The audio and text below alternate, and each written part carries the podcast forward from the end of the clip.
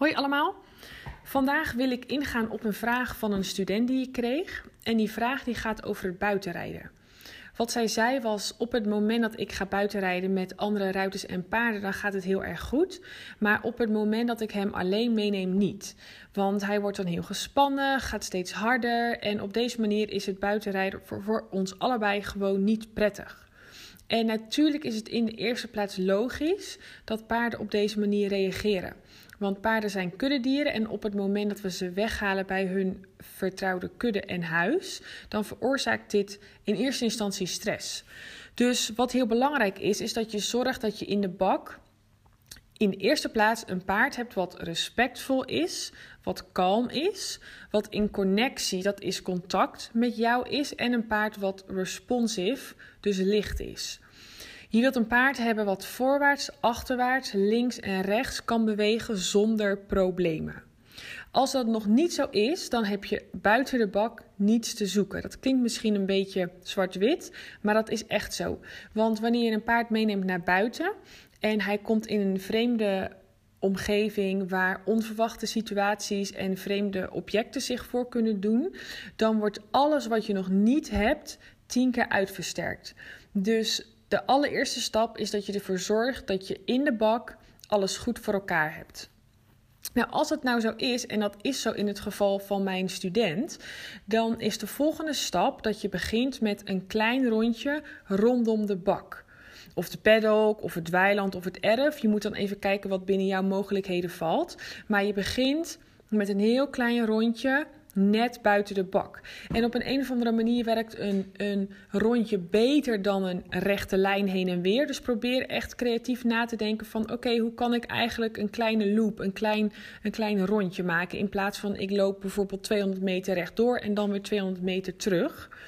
Nou, als het goed gaat, super fijn, dan kun je het langzamerhand uit gaan breiden met een groter rondje. Als het niet goed gaat, dan is het heel belangrijk dat je teruggaat naar de bak daar je paard helpt om weer te ontspannen en het nog een keer probeert. Wat dus heel belangrijk is, is dat je paard niet gespannen raakt op het moment dat je buiten bent. Want in de situatie met de student waar ik het op dit moment over heb, is het probleem niet zozeer dat haar paard er nog niet klaar voor was om naar buiten te gaan, maar dat haar paard heeft geleerd dat buitenrijden stressvol is. Alleen buitenrijden stressvol is. Dus het is een patroon geworden wat heel lastig te doorbreken is. Dat is tegelijkertijd ook de reden waarom verschillende strategieën, zoals als je paard bijvoorbeeld sneller gaat, dan moet je zijwaarts gaan of achterwaarts gaan. Of je moet om bomen een soort van slalom gaan rijden of figure eights. er zijn een heleboel verschillende uh, strategieën die we dan vaak horen. Die werken niet echt. En dat komt omdat je paard heel simpelweg niet in de situatie wil zijn waar jij hem in plaatst. Dus je paard wil op dat moment niet met jou in het bos zijn. Punt. Dus op het moment dat je ze dan bijvoorbeeld zijwaarts laat lopen, dan zie je vaak dat het in het moment wel iets verbetert, omdat je ze gewoon iets te doen geeft. Maar op het moment dat je ze dan weer rechtuit laat lopen, dan zie je dat ze weer veel sneller gaan, omdat ze eigenlijk niet in de situatie willen zijn. Dus in dit geval ligt de sleutel erin dat je ervoor zorgt dat je paard wel in de situatie wil zijn.